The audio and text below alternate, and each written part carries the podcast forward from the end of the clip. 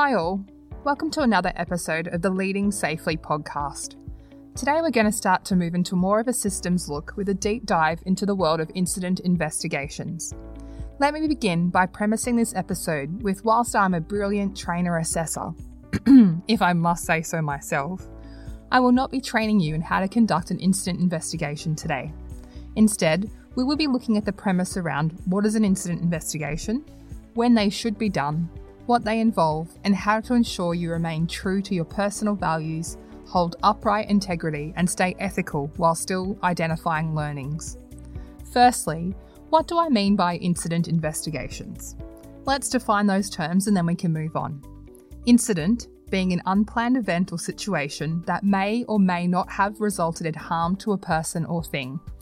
Investigation being the process of finding out what happened, why it happened, and ensuring there is learning from the event. I'm just going to put this out here now though, and this is a take it or leave it statement. Investigations have changed.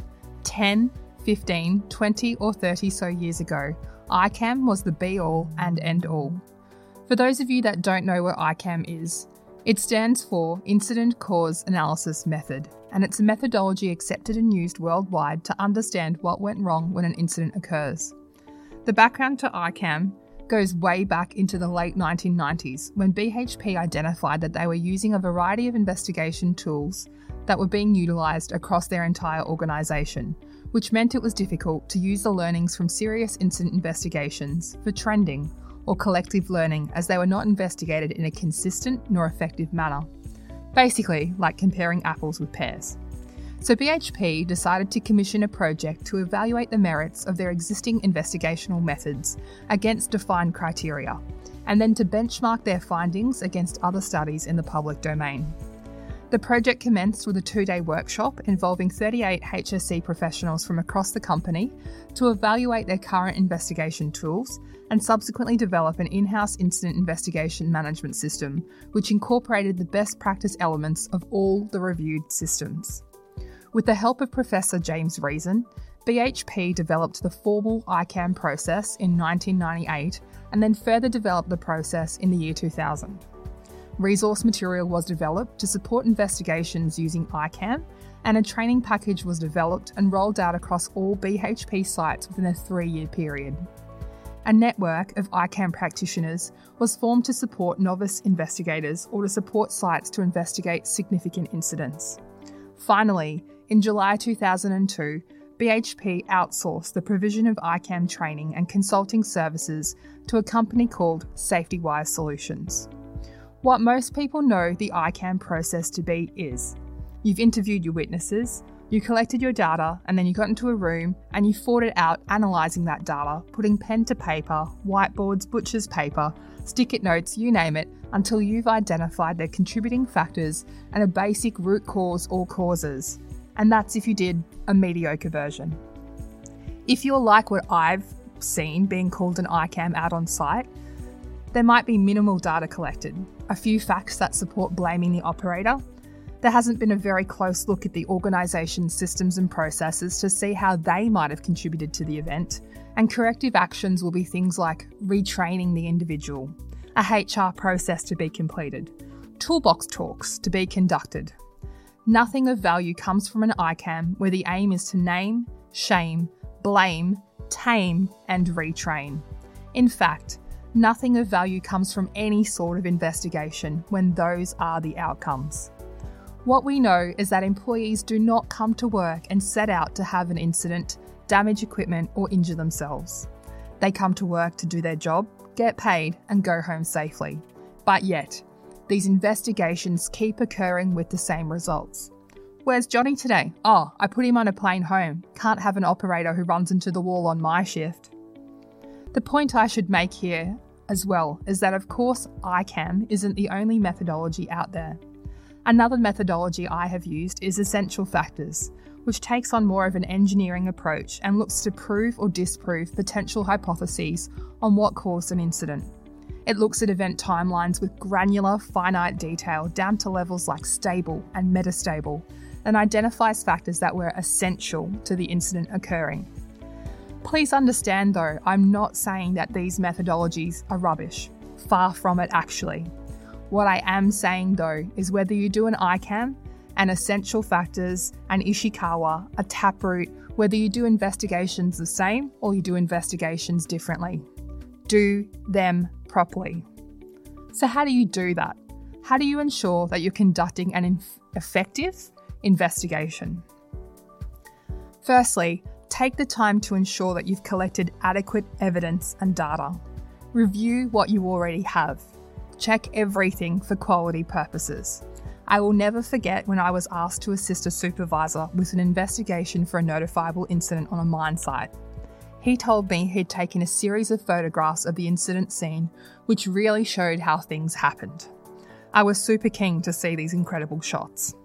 Unfortunately, when I reviewed the photos he had taken, I realised that he had left the selfie filter on whilst taking the pictures, and every single image had a close up of his nostrils superimposed over the incident image.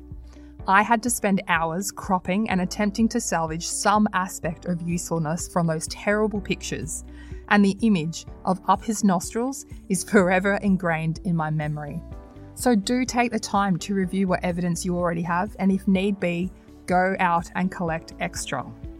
When you are collecting evidence, don't put your policeman's hat on at all. Investigations are now commonly referred to as event learnings because that is what they are the opportunity to learn and mitigate risk. Don't interview the workers involved. Don't get them to write an incident statement. Instead, hold discussions with the involved parties to provide them with an opportunity for them to tell you what happened in their own words and document what is being said hold learning teams with workers who may form part of the operational work area relating to the incident. Learning teams are facilitated means of engaging with workers to understand and then learn from the opportunities that are presented. Learning teams allow you to gain insight around how work was intended to be done versus how it was actually done on the day. It is these insights that are incredible and invaluable to continuous improvement and creating safer systems and processes. Another way to look at this is to ensure you put the organisation's systems and processes in your scope at the centre of the investigation, and then aim to identify how all the other aspects of the event interacted with these systems and processes. Never ever put the person in the centre. This ties in with my next tip. Do not go into an investigation with an outcome in mind or with your own views on how you think the event may have occurred. If you think that you may be biased or pose a conflict of interest, or that there's too much influence for a specific outcome to eventuate, raise the matter with whoever you can. You've heard me in earlier episodes speak about the incident with the light vehicle engine fire, where two fitters received written warnings because the project manager made the poor decision to purchase cheap alternators and did not want to admit to his actions. This can and does still happen you need to remain ethical. You need to uphold privacy and confidentiality, and you need to keep to your personal integrity. If you're going to use a methodology such as ICAM or essential factors, then follow that methodology to a T.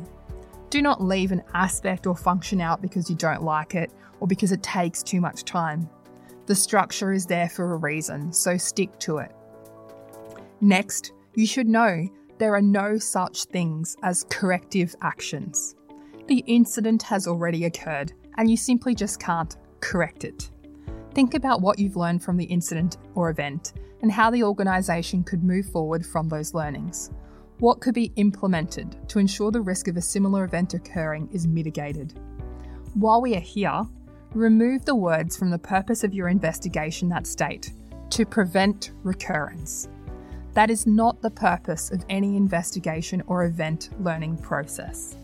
The purpose of an event learning process is, as I said earlier, to identify gaps in organisational systems and processes which can be used to minimise risk to workers. We need to continue to close that gap between work intended and work done. We need to declutter clean out these defunct procedures and outdated instructions and processes and focus on the work actually being done safely. Remember that just because a worker has not followed a specific procedure or process does not mean that the worker is actually working unsafely. It may just mean that the procedure is no longer fit for purpose, and this factor should most definitely have been explored within the event learning process. Now, make sure that once you have outlined actions from your event learning, that you examine these to determine monitoring and measurability of effectiveness at key intervals throughout their implementation. I cannot tell you the amount of time I have seen similar incidents occur and then go back through the actions to identify if the first time the event had occurred the action would have been implemented, we may not have had the second incident. Finally, remember that being part of any event learning process takes a toll. It takes a toll on you as the lead, the team members, and all the involved parties. Work crew team dynamics change after an incident. Due diligence may need to be reviewed. Obtain assistance from a third party when you can. This may be in the form of a consultant like myself from a health and safety perspective, who can provide that fresh set of eyes or provide coaching or advice, or for more serious events, it may be a psychologist, a resilience engineer, or someone who specialises in critical events and providing the appropriate level and type of assistance required. EAP does not cut the mustard anymore, especially when it comes to psychosocial risks present after a critical event. So there you have it. This isn't Georgina's methodology. Actually, you know what? It is. If you're going to take the time to put yourself through an event learning process, then as I said earlier, do it properly. For your sake, for the sake of the organisation, and for the sake of every single other employee that wants to go home safely to their families. Well, that, my friends, brings us to the close of another episode. I'd love to hear your feedback or your thoughts, or even read what you've learnt from conducting incident investigations and event learnings of yesteryear. So please do reach out to me on LinkedIn via my website or by emailing me at leadingsafely at outlook.com. Until next time, stay safe.